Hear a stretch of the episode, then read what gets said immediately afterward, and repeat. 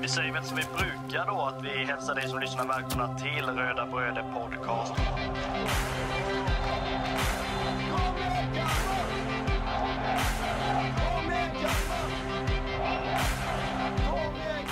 Vi är ju tre bröder som eh, driver en podcast som heter Röda Bröder Podcast.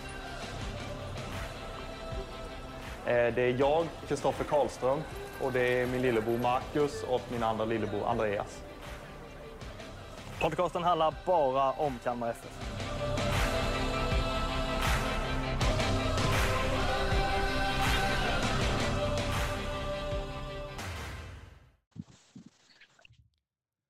Då säger vi välkomna till eh, det här specialavsnittet i, eh, av Röda Bröder Podcast helt enkelt. Eh, vi kommer att prata med, ja det känns konstigt att säga det, men före detta klubbchef Marcus Rosenlund. Och ehm, det kommer bli en oerhört spännande intervju eh, som vi, vi får se hur länge det blir helt enkelt. Men eh, vi hälsar Marcus Rosenlund välkommen till eh, Röda Bröder Podcast. Tusen tack, tusen tack. Eh, jättekul att eh, du ville ställa upp eh, och vara med och svara på, på lite frågor här. Absolut inga problem. Jag ska göra mitt bästa, jag lovar. Men vi, ja, vi kommer väl igång direkt helt enkelt och, och eh, jag säger, eh, vad var det du såg framför dig när du tillträdde 2020 i eh, föreningen? Jag kommer ihåg att vi sågs i Ronny Nilssons bibliotek där på Guldfågeln på din första arbetsdag, har jag för mig va? Ja, det stämmer. Jag tror ni var ganska tidigt ute där. Jag tror ni var först nästan, förutom själva releasen vi gjorde då. Så jag tror ni var, ni var tidiga. Vad jag såg framför mig? Oj, det vet jag knappt. Uh, nej, men att, uh, jag vet att jag tyckte det var fantastiskt kul att få, få den rollen uh, för Kalmars finaste varumärke som jag ser det. det kändes fantastiskt. det var också lite pirr i magen att liksom få träffa alla de här människorna som man, man hade sett i tidningar och på tv och allt möjligt. lära känna dem. Sen vad jag förväntade mig eller vad jag såg framför mig, det var nog mer att var lite nyfiken på vad vi tillsammans kunde liksom åstadkomma och prestera. Så var det så här lite eh, skräckblandad förtjusning kanske. Ja, för det var ju ändå en eh, speciell tid eh, under, ja, precis när du tillträdde helt enkelt med ekonomi och allting. Så jag kan väl anta att, att du såg det som en utmaning. Ja, absolut. Jag menar, vi hade ju ett läge just då, eh, både i samhället och i Kalmar FF, som var problematiskt med pandemin. Eh, jag tror vi låg sist i allsvenskan vid den tidpunkten och eh, det såg inte så gynnsamt ut ekonomiskt och vi hade ganska lite manöverutrymme med tanke på att det var pandemi också. Vi hade ingen publik på läktarna och svårt att göra saker. Så det var, det var en speciell tid på alla sätt och ganska tuff tid och det vet, var inte bara för föreningar och Kalmar FF, det var överlag. Så var det ju, man visste ju inte hur nästa vecka skulle se ut eller nästa månad eller eh, hur långt framåt man vågade fundera egentligen. Nej, precis. Men om du får peka ut någon så här som var den största utmaningen under din, ja vi kan ta hela tiden som, som klubbchef. Största utmaningen?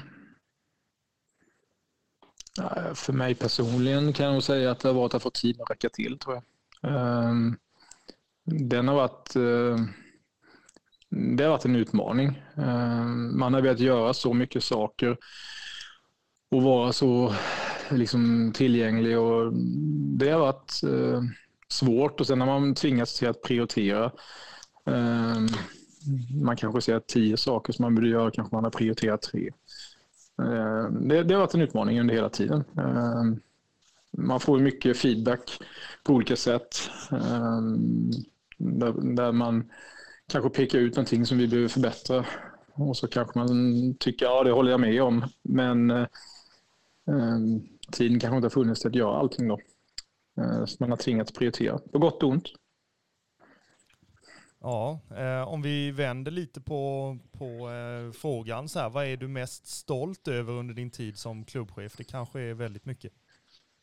Nej, men jag tycker, mm, man kan väl säga att det är flera saker som jag är stolt över, men en sak som kanske ligger lite grann utanför fotbollen, där jag vet att Kalmar FF gör en stor skillnad, det var ju när Ehm, liksom jag fick egentligen förståelse om Kalmar FF med hjärtat med hjälp av framförallt eh, Viktor, vår ambassadör på den tiden, och Jon Björklund som ledde det projektet. Jag tycker att det initiativet som de startade upp där och hur det har utvecklats under de här tre åren har ju blivit fantastiskt bra. Det är någonting där vi verkar utanför själva sporten, men genom sporten. Det tycker jag är någonting där Kalmar FF har kommit långt och jag tycker de gör fantastiska saker eh, egentligen varje dag i olika typer av samarbeten och olika typer av aktiviteter. Ja, jag kan ju skriva under på det med tanke på att eh, jag har spelarna på, på mitt jobb ibland och, och märker av hur, hur pass stor skillnad de kan göra. Eh, och, alltså, de kan ju förgylla ja, både de anställda givetvis, inkluderad undertecknad, eh, dagen, samtidigt elevernas också. Eh, och jag tror ibland att spelarna förstår nog inte hur stora de är i den här stan och för de unga i, ja, i hela Kalmarregionen egentligen. Mm. Nej men så är det och mm, det är fantastiska spelare och förebilder vi har. Eller Kalmar FF har och eh, kan, kan, eller kunde vi då under min tid bidra med någonting så kändes det oerhört bra och jag vet att det var flera saker som föll extremt bra ut och fortfarande görs fantastiska saker. En sak till exempel att belysa att man vågar sabba stämningen med kvinnojouren tycker jag är ett jättefint projekt som där både eh, föreningen och kvinnojouren och alla de vi träffat eh, tar till sig budskapet. Eh, nej, jag tycker det, där är kanske stolt. Det var inte jag som på något sätt ska ta till mig äran på det, utan det, det startades verkligen av Viktor och Jon Björklund och sen nu leds det av Erik Israelsson. Det tycker jag har varit någonting som eh, man kan vara stolt som medlem i Kalmar FF. Ja, det skriver jag under alla dagar i veckan på. Eh, om vi fortsätter så eh, ska vi prata lite om din sista match som klubbchef. Det blev ju mot, eh, mot Malmö på hemmaplan eh, och det fick ju en fantastisk avslutning eh, där Simon Skrabb skickar upp en eh, raket i Ja, det, det, går inte att sätta den mer i krysset än vad han gjorde.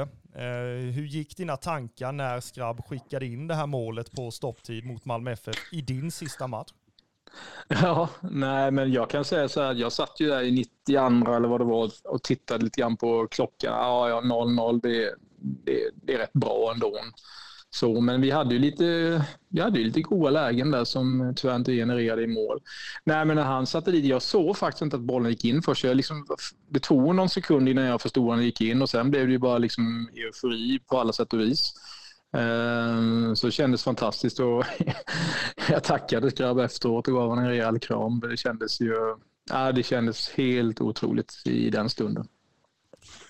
Ja, det måste ha varit ett eh, skapligt avslut för dig och, och hela din eh, Kalmar FF-resa att få, att få en seger mot eh, eh, ja, C-ledarna som det var då i alla fall. Mm. Nej, men absolut. Och jag tycker på sättet vi gör det också under matchen om man tittar rent. Alltså vi, eh, Henrik Jensens taktik utifrån hur han formerade styrkorna och ju längre matchen led, ju mer tog vi över. Så jag tycker liksom det, det förtjänar ju spelarna och alla ledarna kring A-laget. Eh, genomförandet av den matchen tycker jag var fantastiskt bra. Eh, vi har ju fått in eh, några frågor och här kommer en av dem. Eh, trodde du att det skulle bli sådana här framgångar när du satte dig vid skrivbordet din första arbetsdag efter en ganska bråkig tid för den tidigare klubbchefen och föreningen i stort? Nej, jag hade nog mer nästa vecka framför mig faktiskt. Jag, jag vet att jag satt med en sak som var jävligt jobbig. Det var att jag satt med jag var tvungen liksom att göra två budgetar, en för Superettan och en för Allsvenskan. Det var inte kul på något sätt, men det var mycket att hålla liksom nästa vecka, nästa två veckor och liksom se vad vi kunde åstadkomma. Så att jag hade nog inte lyxen att lyfta blicken så pass långt just där och då när jag började. Nej, det, det kan man ju förstå. Det var, alltså, det var ju många som var vad ska man säga, oroliga alltså supportmässigt, både med tanke på på tabelläget till exempel och samtidigt den ekonomiska biten som, som det stod om i, i tidningen ganska, ganska ofta egentligen. Eh, så att eh, det, fanns nog många, många oroliga medlemmar vid det, vid det tillfället. Men desto gladare är man ju idag när, när föreningen är på, är på fötter och, och det är många som eh, ser dig som en eh, väldigt stor del i, i den här utvecklingen. Hur, eh, hur ser du på, på det? Ja, det, det är väl klart att man kanske ser klubbchefen som eh, en, en viktig spelare, men det finns så många som har gjort ett fantastiskt jobb.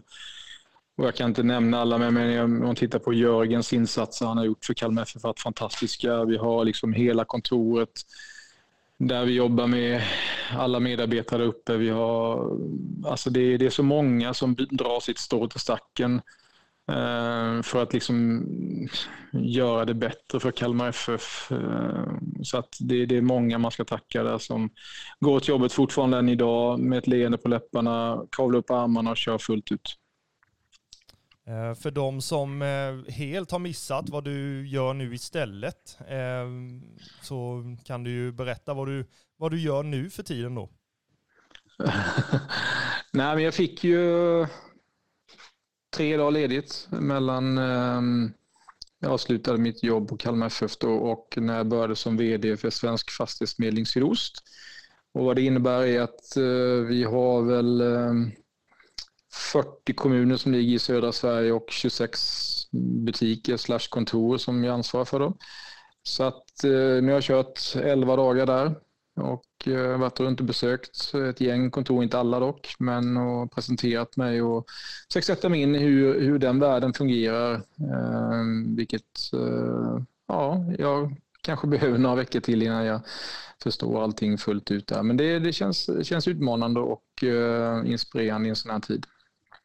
Eh, vad skulle du säga är den alltså, största skillnaden mellan att vara alltså, klubbchef och, och det arbets... eh, ja, helt enkelt med att vara eh, vd för eh, ett sånt typ av företag?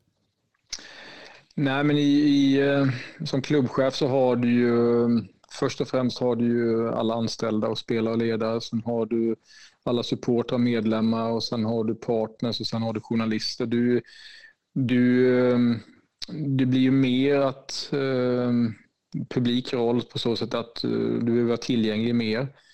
Sen så här, här, handlar det om att vara tillgänglig för våra, våra medarbetare och eh, kunder. Så det blir lite mindre eh, exponering och på så sätt äger man lite grann mer sin agenda själv eh, utifrån att hur man sätter upp en, en dag med möten med mera. Där det var lite mer man blev påverkad av yttre faktorer eller yttre faktorer, intressegrupper som vill Kalmar FF väl. Eh, man var tvungen eh, att kunna hantera på något sätt. Eh, kan man säga att eh, dina arbetstider har ändrats något med tanke på att du nästintill var tillgänglig, ja, kan man säga dygnet runt under din tid i Kalmar FF? jag var tillgänglig när det behövdes. Sen vad klockan var, det spelade ingen större roll. Eh, nej, men det är klart de har förändrat sig. Eh, det är mer eh, utifrån kontorstider. Eh, sen om, eh, har jag ju den filosofin i mig själv. Om, om någon söker mig så svarar jag. Eh, oavsett vad klockan är eh, eller vilken dag det är. Eh, men det märker jag lite liten skillnad att helgerna är betydligt lugnare och det gör också att vi har inga matcher på helgerna på så sätt eh, som, som där man jobbar egentligen från 8 till 8 kanske, eller 8 till 10 beroende på vilken tid det går. Så jag märker en viss skillnad.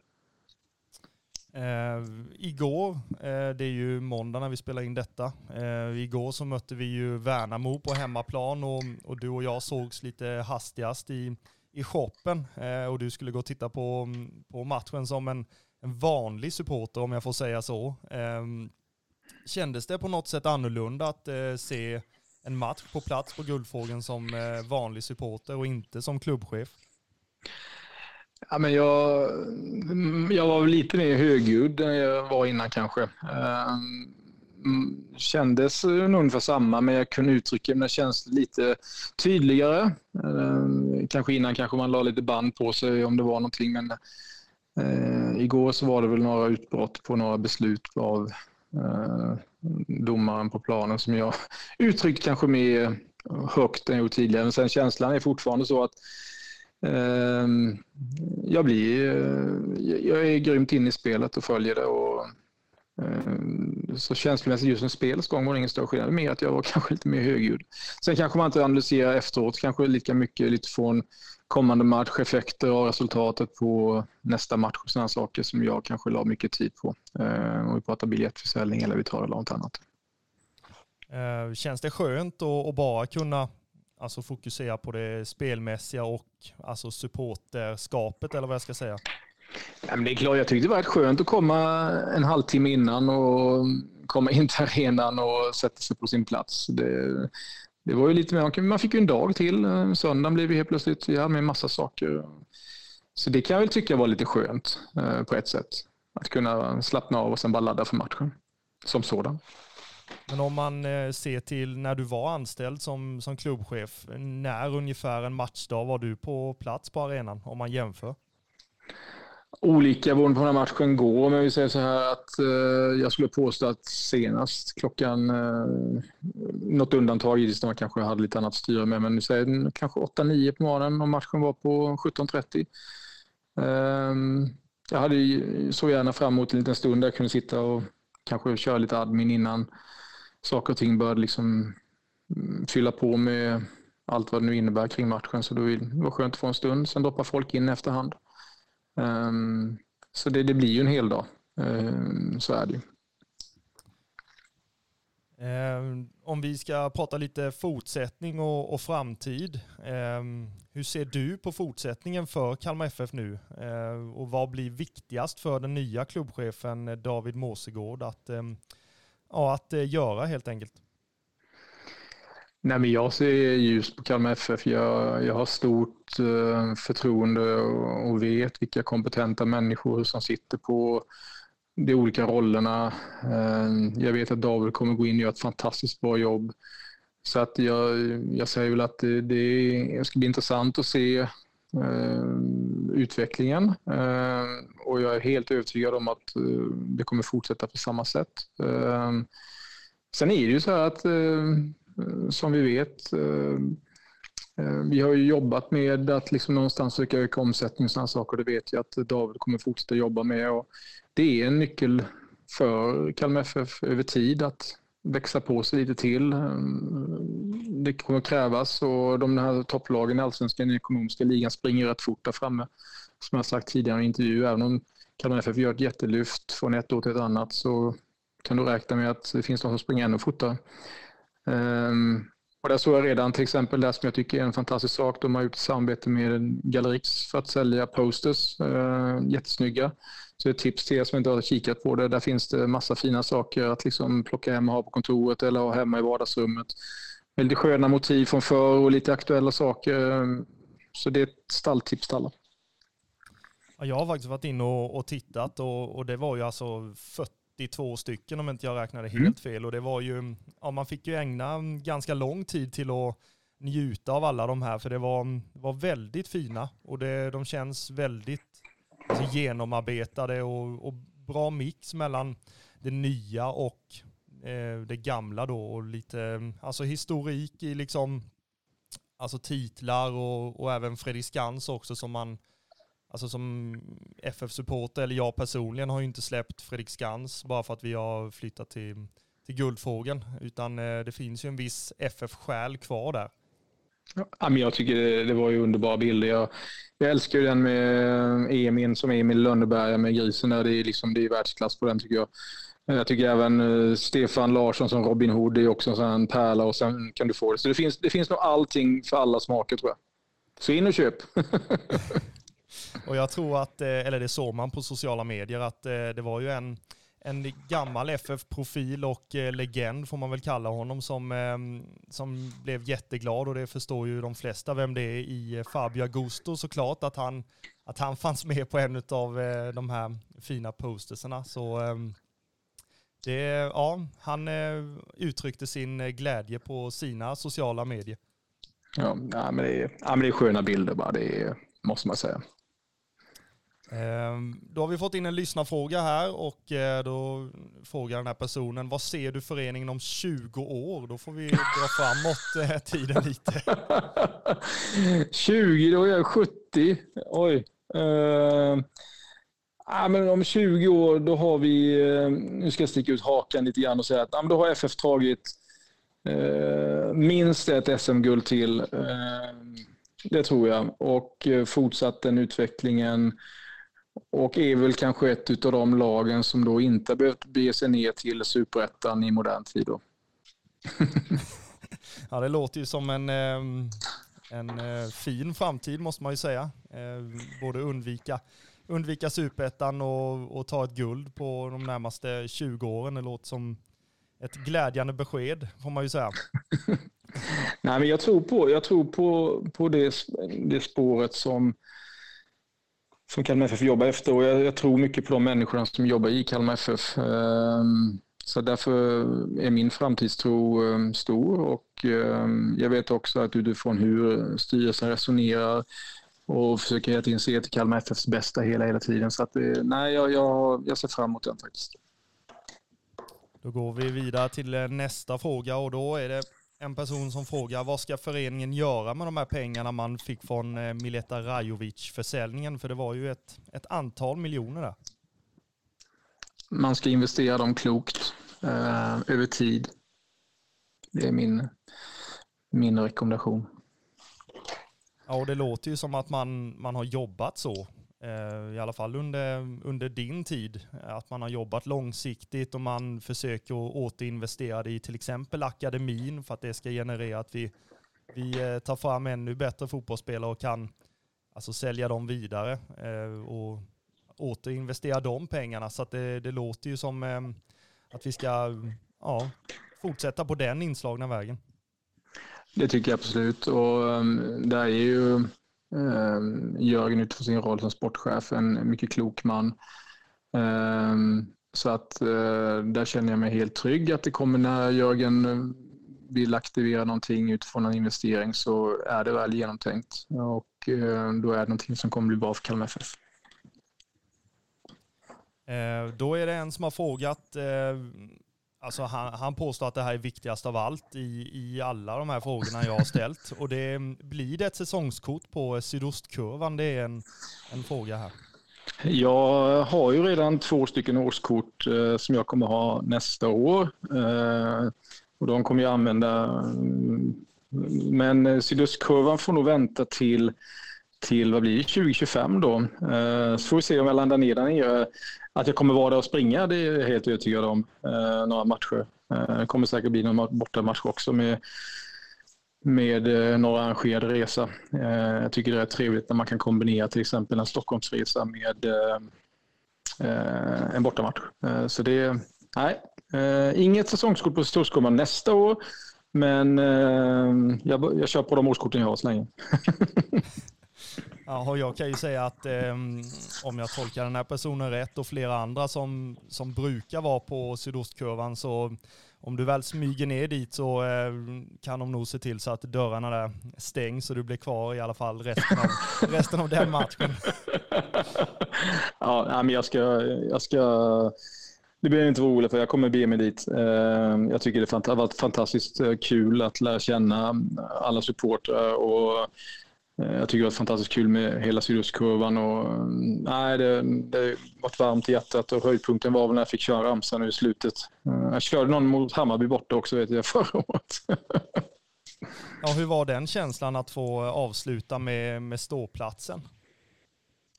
Ja, nej, men jag, jag, tycker det varit fantastiskt. Och vi har inte alltid kanske sett allting lika alla gånger, men det har funnits en, ömsesidig respekt och, eh, och, när man ser att den har vuxit så mycket som den har gjort och den stämningen de skapar på guldfågeln. Och då blir ju också hela arenaupplevelsen roligare och då hänger ju alla på så att nej, jag, trivs fantastiskt bra med, med hela gänget där nere. Ja, är det någon eh, så här, hälsning du har till alla rödvita som eh, både lyssnar på oss såklart, men, eh, men även som eh, inte har hört av sig än till dig och, och kommit med, med hyllningar? Nej, men det är ett stort, stort tack för att eh, alla som har stöttat Kalmar FF under de åren. Eh, det har varit fantastiskt. Eh, det har varit mycket glada tillrop eh, till alla. Och eh, ibland när man kämpar och sliter så kan det lilla betyda så extremt mycket. Ehm, så att fortsätt med det ehm, så kommer vi ha många fina ögonblick i framtiden tillsammans med varandra. Det tror jag alldeles säkert och eh, vi säger väl eh, tack så mycket till, eh, till dig Marcus för att eh, du ställde upp och, och tog dig tid för oss. Eh, det är en, en, stor ära för oss att eh, få sluta cirkeln från din första arbetsdag på, på Guldfågeln Arena eh, till att eh, få knyta ihop säcken här nu och ehm, och göra ett, eh, alltså det är ju sorgligt att säga avslut, men det är ju ett avslut på, på själva klubbchefuppdraget eh, gentemot oss. Men eh, desto mer kommer vi ju träffas på läktaren istället och få dela um, fina minnen när vi tar ännu fler segrar och eh, i framtiden då eh, ett, eh, ett eventuellt SM-guld då ju. Tusen tack själv och som sagt som du sa, vi kommer synas på läktaren och ta hand om er allihopa.